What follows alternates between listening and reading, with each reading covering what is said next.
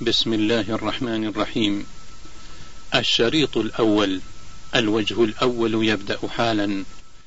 المملكة العربية السعودية وزارة المعارف الأمانة العامة للتربية الخاصة المكتبة المركزية الناطقة بالرياض. عنوان الكتاب تسعون فتوى في أحكام الحيض والنفاس. لفضيلة الشيخ محمد بن صالح العثيمين. جمع وترتيب أحد طلبة العلم طبعة خاصة بجهاز الإرشاد والتوجيه بالحرس الوطني عام 1419 للهجرة. أولا أحكام الطهارة للحائض. واحد حكم غسل الرأس للحائض. سئل فضيلة الشيخ محمد بن صالح العثيمين ما حكم غسل الحائض رأسها أثناء الحيض فبعض الناس يقولون إنه لا يجوز. فأجاب غسل الحائض رأسها أثناء الحيض لا بأس به وأما قولهم لا يجوز فلا صحة له بل لها أن تغسل رأسها وجسدها.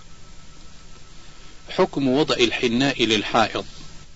اثنين وسئل الشيخ هل يجوز للمرأة وضع الحناء في يديها ورأسها وهي حائض؟ وهل صحيح أنها إذا ماتت لا تدفن ويدها بيضاء. فأجاب بقوله أما المرأة الحائض فيجوز لها أن تتحنى في يديها ورأسها ورجليها ولا حرج عليها في ذلك. وأما ما ذكر أن المرأة إذا ماتت وليس في يديها حناء ويداها بيضاوان لا تدفن فهذا ليس بصواب ولا أصل له. فالمرأة إذا ماتت فهي كغيرها إذا كانت من المسلمين تدفن مع المسلمين. وإذا كانت من غير المسلمين تدفن مع غير المسلمين سواء كانت متحنية أم لا. ثلاثة السائل الذي ينزل من المرأة. وسئل الشيخ هل السائل الذي ينزل من المرأة طاهر أو نجس؟ وهل ينقض الوضوء؟ فبعض النساء يعتقدن أنه لا ينقض الوضوء. فأجاب قائلا الظاهر لي بعد البحث أن السائل الخارج من المرأة إذا كان لا يخرج من المثانة وإنما يخرج من الرحم فهو طاهر ولكنه ينقض الوضوء وإن كان طاهرا لأنه لا يشترط للناقض للوضوء أن يكون نجسا فها هي الريح تخرج من الدبر وليس لها جرم ومع ذلك تنقض الوضوء. وعلى هذا إذا خرج من المرأة وهي على وضوء فإنه ينقض الوضوء وعليها تجديده فإن كان مستمرا فإنه لا ينقض الوضوء ولكن تتوضأ للصلاة إذا دخل وقتها وتصلي في هذا الوقت الذي تتوضأ فيه فروضا ونوافل وتقرأ القرآن وتفعل ما شاءت مما يباح لها كما قال أهل العلم نحو هذا في من به سلس البول. هذا هو هذا هو حكم السائل من جهة الطهارة هو طاهر لا ينجس الثياب ولا البدن. وأما حكمه من جهة الوضوء فهو ناقض للوضوء إلا أن يكون مستمرا عليه. فإن كان مستمرا فإنه لا ينقض الوضوء. لكن على المرأة أن لا تتوضأ للصلاة إلا بعد دخول الوقت وأن تتحفظ. أما إن كان متقطئا وكان من عادته أن ينقطع في أوقات الصلاة فإنها تؤخر الصلاة إلى الوقت الذي ينقطع فيه ما لم تخش خروج الوقت. فإن خشيت خروج الوقت فإنها تتوضأ وتتلجم أي تتحفظ وتصلي. ولا فرق بين القليل والكثير لأنه كله خارج من السبيل فيكون ناقضا قليله وكثيره. وأما اعتقاد بعض النساء أنه لا ينقض الوضوء فهذا لا أعلم له أصلا إلا قولا لابن حزم. رحمه الله. فإنه يقول إن هذا لا ينقض الوضوء ولكنه لم يذكر لهذا دليلا. ولو كان له دليل من الكتاب والسنة أو أقوال الصحابة لكان حجة. وعلى المرأة أن تتقي الله وتحرص على طهارتها فإن الصلاة لا تقبل بغير طهارة ولو صلت مئة مرة. بل إن بعض العلماء يقول إن الذي يصلي بلا طهارة يكفر لأن هذا من باب الاستهزاء بآيات الله سبحانه وتعالى. حكم السوائل التي تنزل من بعض النساء. أربعة وسئل فضيلة الشيخ ما حكم السوائل التي تنزل من بعض النساء وهل هي نجسة وهل تنقض الوضوء فأجاب هذه الأشياء التي تخرج من فرج المرأة لغير شهوة لا توجب الغسل ولكن ما خرج من مخرج الولد فإن العلماء اختلفوا في نجاسته.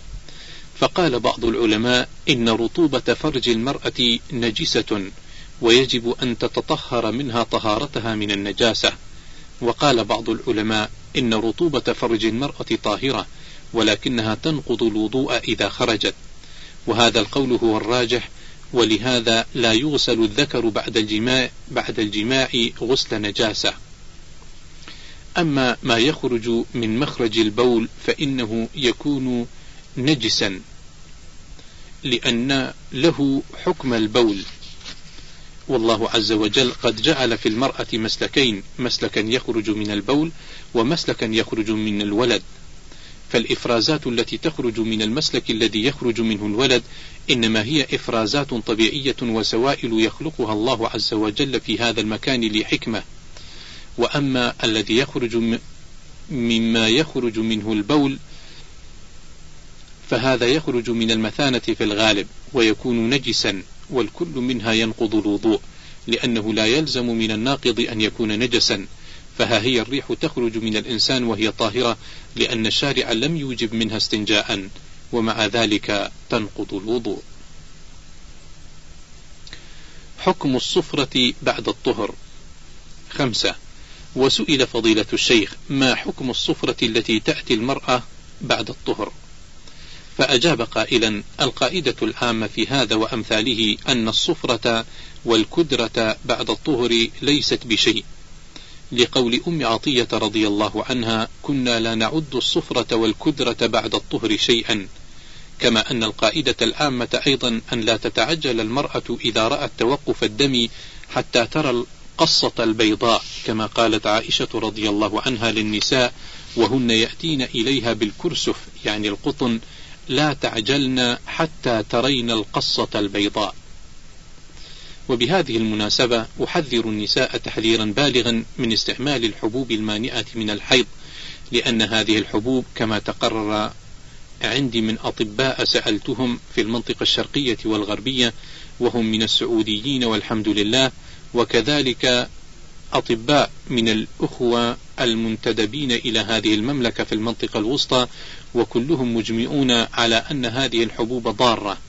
وقد كتب لي بعضهم عدد المضار التي فيها فكتب لي أربعة عشر مضرة ومن أعظم ما يكون فيها من المضرة أنها, أنها سبب لتقرح الرحم وأنها سبب لتغير الدم واضطرابه. وهذا مشاهد وما أكثر الإشكالات التي ترد على النساء من أجلها وأنها سبب لتشوه الأجنة في المستقبل. وإذا كانت الأنثى لم تتزوج فإنه يكون سببا في وجود العقم أي أنها لا تلد. وهذه مضرات عظيمة. ثم إن الإنسان بعقله وإن لم يكن طبيبا وإن لم يعرف الطب يعرف أن منع هذا الأمر الطبيعي الذي جعل الله له أوقاتا معينة. يعرف أن منعه ضرر كما لو حاول الإنسان أن يمنع البول أو الغائط فإن هذا ضرر بلا شك. كذلك هذا الدم الطبيعي الذي كتبه الله على بنات آدم لا شك أن محاولة منعه من الخروج في وقته ضرر على الأنثى وأنا أحذر نساءنا من تداول هذه الحبوب وكذلك أحب من الرجال أن ينتهب أن ينتبهوا لهذا ويمنعونهن. والله الموفق. أن ينتبهوا لهذا ويمنعوهن. والله الموفق. حكم استمرار الحيض بعد انقضاء أيام الحيض. ستة. وسئل الشيخ عن امرأة كانت تحيض ستة أيام في كل في أول كل شهر ثم استمر الدم معها فما الحكم؟ فأجاب بقوله هذه المرأة التي كان يأتيها الحيض ستة أيام من أول كل شهر ثم طرأ عليها الدم فصار يأتيها باستمرار عليها أن تجلس مدة حيضها المعلوم السابق. فتجلس ستة أيام من أول كل شهر ويثبت لها أحكام الحيض وما عداها استحاضة فتغتسل وتصلي ولا تبالي بالدم حينئذ. لحديث عائشة رضي الله عنها أن فاطمة بنت أبي حبيش قالت يا رسول الله إني أستحاض فلا أطهر. أفأدع الصلاة؟ قال لا إن ذلك عرق ولكن دعي الصلاة قدر الأيام التي كنت تحيضين فيها ثم اغتسلي. رواه البخاري. وعند مسلم أن النبي صلى الله عليه وسلم قال لأم حبيبة بنت جحش امكثي قدر ما كنت تحبسك حيضتك ثم اغتسلي وصلي. حكم السائل الأصفر قبل الحيض. سبعة. وسئل عن حكم السائل الأصفر الذي ينزل من المرأة قبل الحيض بيومين. فأجاب بقوله إذا كان هذا السائل أصفر قبل أن يأتي الحيض فإنه ليس بشيء. لقول أم عطية كنا لا نعد الصفرة والكدرة شيئا. أخرجه البخاري.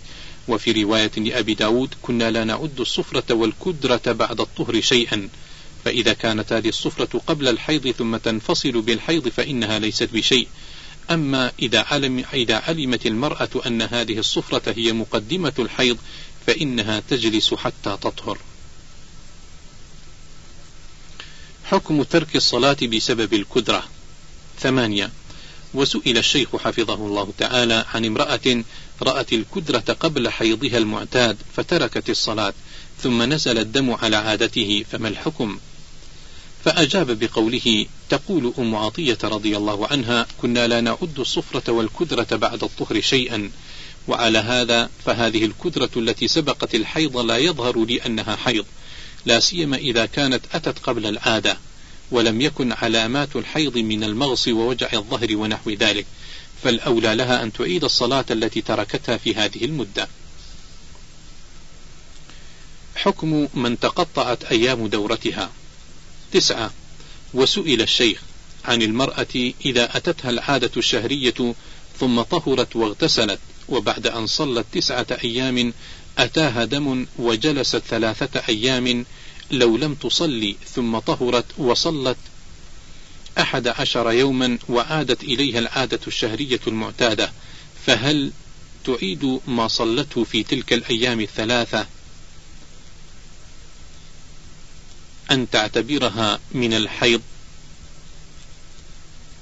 فأجاب بقوله الحيض متى جاء فهو حيض. سواء طالت المدة بينه وبين الحيضة السابقة أم قصرت. فإذا حاضت وطهرت وبعد خمسة أيام أو ستة أو ستة أو عشرة جاءتها العادة مرة ثانية فإنها تجلس لا تصلي لأنه حيض. وهكذا أبدا كلما طهرت ثم جاء الحيض وجب عليها أن تجلس. أما إذا استمر عليها الدم دائما أو كان لا ينقطع إلا يسيرا فإنها تكون مستحاضة. وحينئذ لا تجلس إلا مدة عادتها فقط. حكم زيادة أيام الحيض. عشرة. وسئل عن امرأة كانت عادة حيضها ستة أيام ثم زادت أيام عادتها.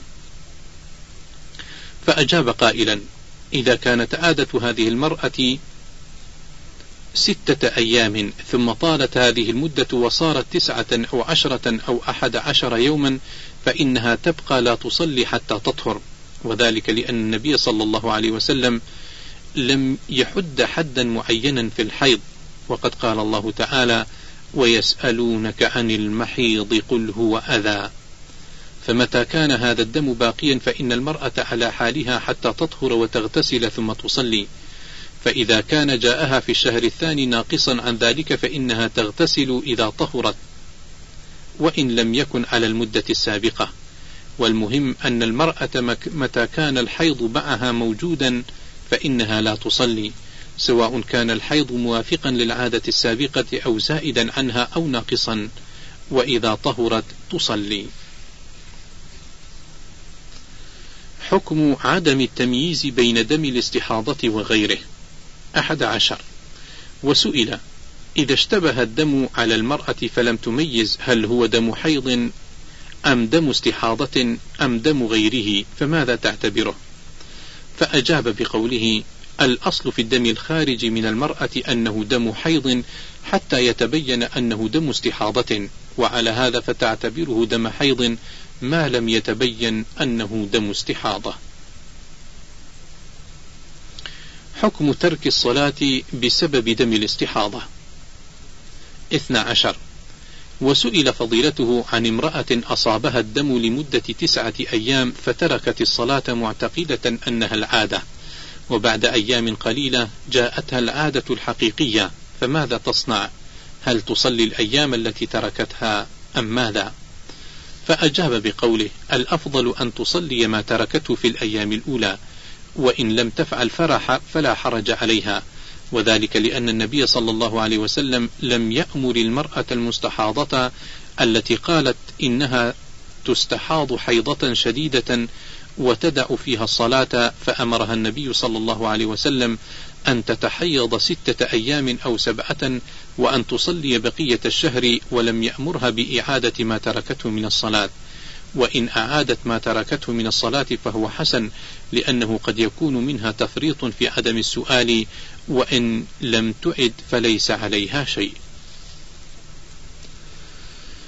حكم اختلاف أوقات الحيض ثلاثة عشر وسئل عن امرأة كانت تحيض في آخر الشهر ثم رأت الحيض في أول الشهر فما الحكم؟ فأجاب قائلا: إذا تقدمت عادة امرأة عن وقتها مثل أن تكون عادتها في آخر الشهر فترى الحيض في أوله فهي حائض كما تقدم. انتظار موعد الحيض من أول الشهر لآخره. أربعة عشر وسئل عن امرأة كانت تحيض في أول الشهر ثم رأت الحيض في آخر الشهر فما الحكم؟ فأجاب بقوله: إذا تأخرت عادة المرأة عن وقتها مثل أن تكون عادتها في أول الشهر فترى الحيض في آخره فالصواب أنها متى رأت الدم فهي حائض ومتى ظهرت منه فهي طاهر لما تقدم آنفا. حكم خروج الدم بسبب عملية جراحية. خمسة عشر وسئل فضيلته عن امرأة أجرت عملية وبعد العملية وقبل العادة بأربعة أو خمسة أيام رأت دما أسود غير دم العادة وبعدها مباشرة جاءت العادة مدة سبعة أيام فهل هذه الأيام التي قبل العادة تحسب منها؟ فأجاب بقوله المرجع في هذا إلى الأطباء لأن الظاهر أن الدم الذي حصل لهذه المرأة كانت نتيجة العملية والدم الذي يكون نتيجة العملية ليس حكمه حكم الحيض لقول النبي صلى الله عليه وسلم في المرأة المستحاضة إن ذلك دم عرق. وفي هذا إشارة إلى أن الدم الذي يخرج إذا كان دم عرق ومنه دم العملية فإن ذلك لا يعتبر حيضا فلا يحرم به ما يحرم بالحيض وتجب فيه الصلاة والصيام إذا كان في نهار رمضان. حكم نزول دم الحيض بالعلاج. ستة عشر.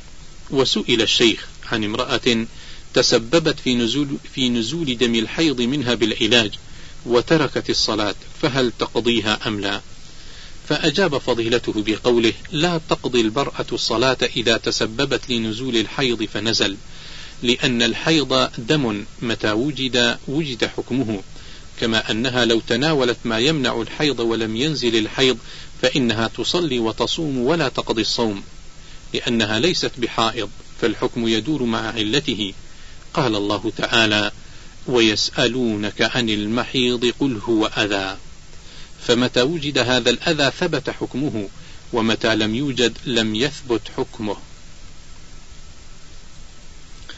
الحد المعلوم للحيض سبعة عشر. وسئل هل لأقل الحيض وأكثره حد معلوم بالأيام؟ فأجاب قائلا ليس لأقل الحيض ولا لأكثره حد بالأيام. على الصحيح لقول الله عز وجل يسألونك عن المحيض قل هو أذى فاعتزلوا النساء في المحيض ولا تقربوهن حتى يطهرن. فلم يجعل الله غاية المنع أياما معلومة بل جعل غاية المنع هي الطهر. فدل هذا على أن إلة الحكم هي الحيض وجودا وعدما فمتى وجد الحيض ثبت الحكم ومتى طهرت منه زالت أحكامه. ثم إن التحديد لا دليل عليه مع أن الضرورة داعية إلى بيانه. فلو كان التحديد بسن أو زمن ثابتا شرعا لكان مبينا في كتاب الله وسنة رسوله صلى الله عليه وسلم. فبناء عليه فكل ما رأته المرأة من الدم المعروف عند النساء بأنه حيض فهو دم حيض من غير تقدير ذلك بزمن معين إلا أن يكون الدم مستمرا مع المرأة لا ينقطع أبدا أو ينقطع مدة يسيرة كاليوم واليومين في الشهر فإنه حينئذ يكون دم استحاضة. حكم من يأتيها الحيض في الخمسين من عمرها وسئل فضيلة الشيخ عن امرأة تجاوزت الخمسين يأتيها الدم على الصفة المعروفة وأخرى تجاوزت الخمسين يأتيها الدم على غير الصفة المعروفة وإنما صفرة أو كدرة. فأجاب بقوله التي يأتيها دم على صفته المعروفة يكون دمها دم حيض صحيح على القول الراجح.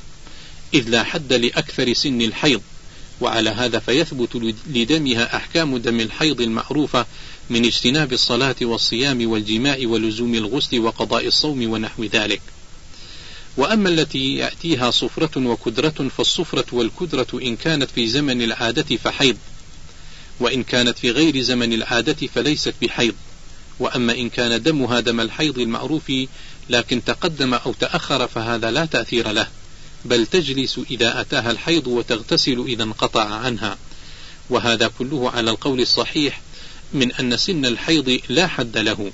أما على المذهب فلا حيض بعد خمسين سنة وإن كان دما أسود.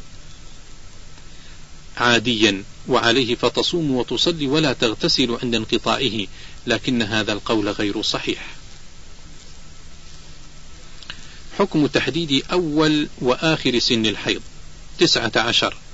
وسئل فضيلة الشيخ رفع الله درجته في المهديين عن تحديد بعض الفقهاء أول الحيض بتسع سنين وتحديد آخ وتحديد آخره بخمسين سنة هل عليه دليل؟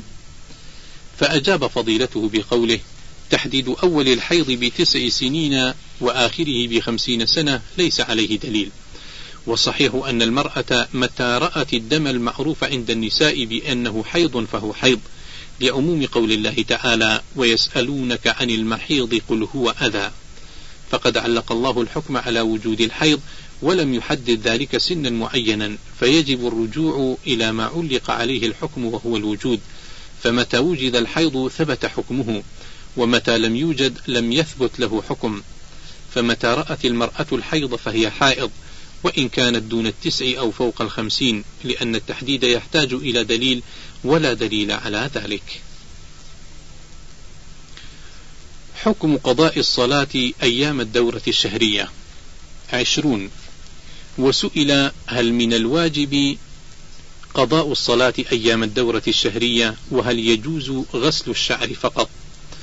فأجاب المرأة الحائض لا تقضي الصلاة بالنص والإجماع لقول النبي صلى الله عليه وسلم أليس إذا حاضت لم تصل ولم تصم؟ وسئلت عائشة رضي الله عنها ما بال الحائض تقضي الصوم ولا تقضي الصلاة؟ فقالت كان يصيبنا ذلك فنؤمر بقضاء الصوم ولا نؤمر بقضاء الصلاة. وعلى هذا فالصلاة لا يجب على الحائض قضاؤها. وأما غسل الحائض رأسها فإنه لا بأس به أثناء الحيض. وما سمعت من أن ذلك وما سمعت من أن ذلك لا يجوز فإنه لا صحة له بل لها أن تغسل رأسها وجسدها وما شاءت ولها أيضا أن تستعمل الحناء في أثناء حيضها ولا حرج عليها في هذا. حكم من صلت في ملابس عليها دم الحيض. واحد وعشرون. سائلة تقول لبست ثوبا وصليت فيه أكثر من خمسة أوقات.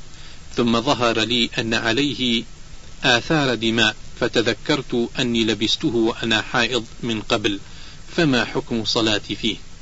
الجواب الإنسان إذا صلى في ثوب نجس من بول أو غائط أو دم فإنه إن كان عالما ذاكرا حين صلاته فصلاته غير صحيحة لأن النبي صلى الله عليه وسلم أمر النساء اللاتي يصيب الحيض ثيابهن أن يغسلنه ثم يصلين فيه. وهذا دليل على أنه لا بد من إزالة النجاسة قبل الصلاة ولأن النبي صلى الله عليه وسلم مر بقبرين يعذبان فقال أما أحدهما فكان لا يستتر من البول الحديث وفي رواية لا يتنزه من البول. فالمهم أنه لا بد من طهارة البدن والثوب والبقعة التي يصلي فيها. فإذا نسي الإنسان أن يغسل النجاسة حتى صلى أو جهل أن عليه نجاسة فإن صلاته صحيحة ولا إثم عليه. لقوله تعالى ربنا لا تؤاخذنا إن نسينا أو أخطأنا. وهذه السائلة تلبست بمحظور ناسية أو جاهلة فتدخل في عموم الآية وأنه لا شيء عليها ويدل على ذلك أن الرسول صلى الله عليه وسلم كان يصلي بأصحابه ذات يوم فخلع عليه. لأن جبريل عليه السلام أخبره أن فيهما أذى ولم يستأنف الصلاة من جديد مما يدل على أن النجاسة المجهولة لا تؤثر ولا تضر وكذلك النجاسة المنسية. ولكن يجب ألا تظن أن من صلى بدون وضوء ناسيا كمن صلى بثوب نجس ناسيا فإن من صلى بغير وضوء ناسيا أو جاهلا عليه إعادة الصلاة بعد أن يتوضأ ويعيد الصلاة. ومثله لو أكل لحم إبل ثم صلى وتبين له بعد ذلك أي بعد الصلاة أنه لحم إبل فإنه يجب عليه أن يتوضأ ويعيد الصلاة. والفرق بين هذا وما ذكرناه أولا في من صلى وعليه نجاسة أن الصلاة بالنجاسة من باب فعل المحظور وأما الصلاة بدون وضوء فهي من باب ترك المأمور وما كان من باب ترك المأمور فإنه يعاد عند تذكر هذا المأمور لقول النبي صلى الله عليه وسلم من نام عن صلاة أو نسيها فليصلها إذا ذكرها. والله الموفق. حكم الماء الذي يخرج بعد انتهاء الحيض. اثنان وعشرون. وسئل الشيخ أنا فتاة أبلغ من العمر التاسعة عشرة. ولدي مشكلة وهي خروج ماء من السبيل وهذا الماء يبل الملابس الداخلية التي أرتديها وهو مستمر معي من مدة سنة تقريبا وينقطع إذا أتت العادة الشهرية إلي ثم يعود بعد انتهائها. وأشعر بألم في بعض الأحيان وهذا الألم لم يحدث إلا بعد أن حدث لي نزول هذا الماء. وهذا الماء له رائحة كريهة نوعا ما. فما أصل هذا الماء؟ وهل هو طاهر أم نجس؟ وهل يجب علي الوضوء لكل صلاة؟ وماذا أفعل إن أردت الصلاة أو قراءة القرآن؟ الجواب لا أدري ما أصل هذا الماء ولعلها إفرازات خارجة عن العادة لاعتلال صحتك أو ما أشبه ذلك من الأسباب ومرجع ذلك إلى علماء الطب. أما بالنسبة لما يلزمك فيه لصلاتك فإنه في الأيام التي يكون فيها مستمرا فحكمه حكم سلس البول أي أنها إذا دخلت الفريضة غسلته أي أنها إذا دخلت الفريضة غسلته ثم تحفظت بحفاظة بحفاظة ثم توضأت. أي أنها إذا دخلت الفريضة غسلته ثم تحفظت بحفاظة ثم توضأت وصلت ولها أن تصلي ما دام الوقت ما شاءت من فروض ونوافل. وأما النوافل التي في غير وقت الفريضة فإذا أرادت القيام بها فإنها, فإنها تعمل كما سبق. وهذا الخارج نجس إلا أنه يعفى عن يسيره فإذا أصاب الثوب أو البدن فإنها تغسله. وأما قراءة القرآن في هذه الحال فإن كان عن ظهر قلب فلا بأس وإن كان نظرا بالمصحف فينبغي لها أن تتوضأ أو تجعل على يديها حائلا. والله الموفق. حكم التيمم بعد انقضاء الحيض. ثلاثة وعشرون. أنا مريضة لا أستطيع الاغتسال. وعندما ينقطع الحيض أتيمم بالتراب. ولكنني أمسح بالماء على جسدي حسب استطاعتي قبل أن أتيمم بالتراب. وبعد ذلك أنوي التيمم وأتيمم بالتراب. وأما عند الوضوء للصلاة فإني فإنني أتوضأ بالماء فما الحكم في ذلك؟ هل فعلي هذا صحيح أم لا؟ أفيدونا جزاكم الله خيرا.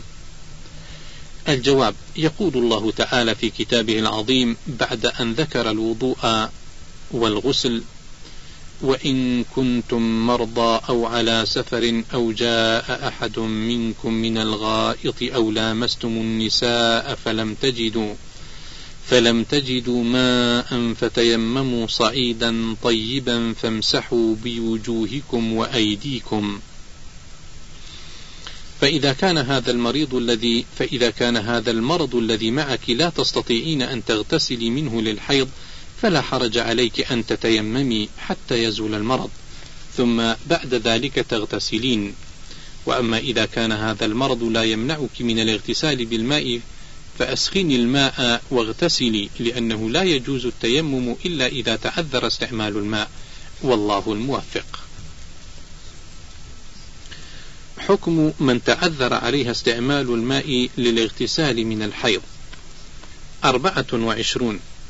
تقول امرأة إنها عملت عملية جراحية وقد جاءتها الدورة الشهرية وأن الدكتور أمرها ألا تغتسل بالماء.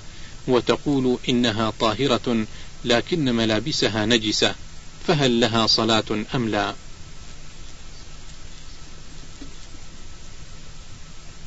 الجواب إذا ثبت أن استعمال الماء يضرها فإنه يجوز أن تتيمم ولكن متى شفيت وجب عليها أن تغتسل عن هذا الحيض الذي تيممت عنه لأن طهارة التيمم مؤقتة بزوال العذر المانع من استعمال الماء. وأما صلاتها في ثيابها وهي نجسة فلا يجوز أن تصلي بثياب نجسة بل تخلعها وتصلي في ثياب طاهرة فإن لم تستطع فلا شيء عليها إذا صلت بها. لقوله تعالى فاتقوا الله ما استطعتم. وما مضى من صلاتها قبل عملها فإنه صحيح. لأنها جاهلة بالحكم والجاهل الذي يصلي بثياب نجسة وهو لا يعلم الحكم ليس عليه إعادة. وهنا مسألة يجب التنبيه إليها وهي أن العملية إذا كانت في موضع معين من الجسم الذي يجب غسله والضرر خاص بذلك الموضع فإن الماء يستعمل في بقية الجسم ويتيمم عن المحل الذي يتضرر بالماء. لقوله تعالى فاتقوا الله ما استطعتم وقول النبي صلى الله عليه وسلم إذا أمرتكم بأمر فأتوا منه ما استطعتم. حكم الرطوبة التي تخرج من المرأة. خمسة وعشرون. هل الرطوبة التي تخرج من المرأة طاهرة أم نجسة؟ جزاكم الله خيرا. الجواب المعروف عند أهل العلم أن كل ما يخرج من السبيلين فهو نجس إلا شيئا واحدا وهو المني فإن المني طاهر وإلا فكل شيء ذي جرم ذي جرم يخرج من السبيلين فإنه نجس وناقض للوضوء وبناء على هذه القاعدة يكون ما يخرج من المرأة من الماء يكون نجسا وموجبا للوضوء. وهذا ما توصلت إليه بعد البحث مع بعض العلماء وبعد المراجعة ولكني مع ذلك في حرج منه لأن بعض النساء يكون معها هذه الرطوبة دائما وإذا كانت دائما فإن التخلص منها أن تعامل معاملة من به سلس البول فتتوضأ للصلاة بعد دخول وقتها وتصلي. ثم إني بحثت مع بعض الأطباء فتبين أن هذا السائل إن كان من المثانة فهو كما قلنا وإن كان من مخرج الولد فهو كما قلنا في الوضوء منه لكنه طاهر لا يلزم غسل ما أصابه. حكم صلاة النوافل لمن ينزل السائل منها باستمرار. ستة وعشرون. وسئل إذا توضأت المرأة التي ينزل منها السائل مستمرا لصلاة فرض هل يجوز لها أن تصلي النوافل وقراءة القرآن بذلك الوضوء؟ فأجاب بقوله إذا توضأت لصلاة الفريضة من أول الوقت فلها أن تصلي ما شاءت من فروض ونوافل وقراءة قرآن إلى أن يدخل وقت الصلاة الأخرى. حكم صلاة الضحى بوضوء الفجر للمستحاضة. سبعة وعشرون سئل فضيلة الشيخ هل يجوز لتلك المرأة أن تصلي صلاة الضحى بوضوء الفجر؟ فأجاب بقوله لا يصح ذلك لأن صلاة الضحى مؤقتة فلا بد من الوضوء لها بعد دخول وقتها لأن هذه المرأة كالمستحاضة وقد أمر النبي صلى الله عليه وسلم المستحاضة أن تتوضأ لكل صلاة ووقت الظهر من زوال الشمس إلى وقت العصر ووقت العصر من خروج وقت الظهر إلى اصفرار الشمس والضرورة إلى غروب الشمس ووقت المغرب من غروب الشمس إلى مغيب الشفق الأحمر ووقت العشاء من مغيب الشفق الأحمر إلى نصف الليل ووقت الفجر من طلوع الفجر الثاني إلى طلوع الشمس. هل تصلي قيام الليل بوضوء العشاء؟ ثمانية وعشرون. وسئل هل يجوز لتلك المرأة أن تصلي قيام الليل إذا انقضى نصف الليل بوضوء العشاء؟ فأجاب قائلا هذه المسألة محل خلاف. فذهب بعض أهل العلم إلى أنه إذا انقضى نصف الليل وجب عليها أن تجدد الوضوء وقيل لا يلزمها أن تجدد الوضوء وهو الراجح.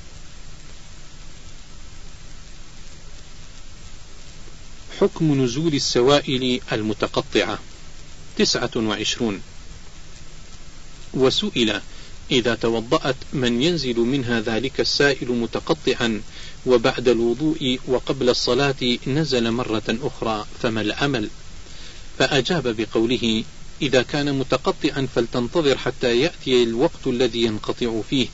أما إذا كان ليس له حال بينة حين ينزل وحين لا فهي تتوضأ بعد دخول الوقت وتصلي ولا شيء عليها ولو خرج حين الصلاة. حكم تلوث, تلوث البدن والثياب من السوائل. ثلاثون. وسئل إذا أصاب بدنها أو لباسها شيء من ذلك السائل فما الحكم؟ فأجاب بقوله إذا كان طاهرا فإنه لا يلزمها شيء. وإذا كان نجسا وهو الذي يخرج من المثانة فإنه يجب عليها أن تغسله. حكم من لا تتوضأ من السوائل لجهلها. واحد وثلاثون. وسئل حفظه الله إذا كانت المرأة لا تتوضأ من ذلك السائل لجهلها بالحكم فماذا عليها؟ فأجاب بقوله عليها أن تتوب إلى الله عز وجل ثم إن كانت في مكان ليس عندها من تسأله كامرأة ناشئة في البادية ولم يطرأ على بالها أن ذلك ناقض للوضوء فلا شيء عليها. وإن كانت في مكان فيه علماء فتهاونت وفرطت في السؤال فعليها قضاء الصلوات التي تركتها. ثانيا أحكام الصلاة للحائض. حكم من حاضت بعد دخول وقت الصلاة. اثنان وثلاثون. وسئل فضيلة الشيخ إذا حاضت المرأة بعد دخول وقت الصلاة فما الحكم؟ وهل تقضي الصلاة عن وقت الحيض؟ فأجاب بقوله إذا حدث الحيض بعد دخول وقت الصلاة كأن حاضت بعد الزوال بنصف ساعة مثلا فإنها بعد أن تتطهر من الحيض تقضي هذه الصلاة التي دخل وقتها وهي طاهرة. لقوله تعالى إن الصلاة كانت على المؤمنين كتابا موقوتا.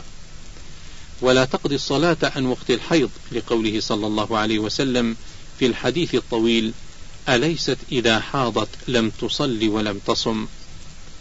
وأجمع أهل العلم على أنها لا لا تقضي الصلاة التي فاتتها أثناء مدة الحيض. أما إذا طهرت وكان باقيا من الوقت مقدار ركعة فأكثر فإنها تصلي ذلك الوقت الذي طهرت فيه لقوله صلى الله عليه وسلم من أدرك ركعة من العصر قبل أن تغرب الشمس فقد أدرك العصر فإذا طهرت وقت العصر أو قبل طلوع الشمس وكان باقيا على غروب الشمس أو طلوعها مقدار ركعة فإنها تصلي العصر في المسألة الأولى والفجر في المسألة الثانية. حكم من صلت حياء وهي حائض. ثلاثة وثلاثون. وسئل الشيخ هل تجوز صلاة الحائض وإن صلت حياء؟ فأجاب صلاة الحائض لا تجوز لقول النبي صلى الله عليه وسلم في حديث أبي سعيد رضي الله عنه أليس إذا حاضت لم تصلي ولم تصم؟ والحديث ثابت في الصحيحين فهي لا تصلي وتحرم عليها الصلاة. ولا تصح منها ولا يجب عليها قضاؤها. لقول عائشة رضي الله عنها كنا نؤمر بقضاء الصوم ولا نؤمر بقضاء الصلاة.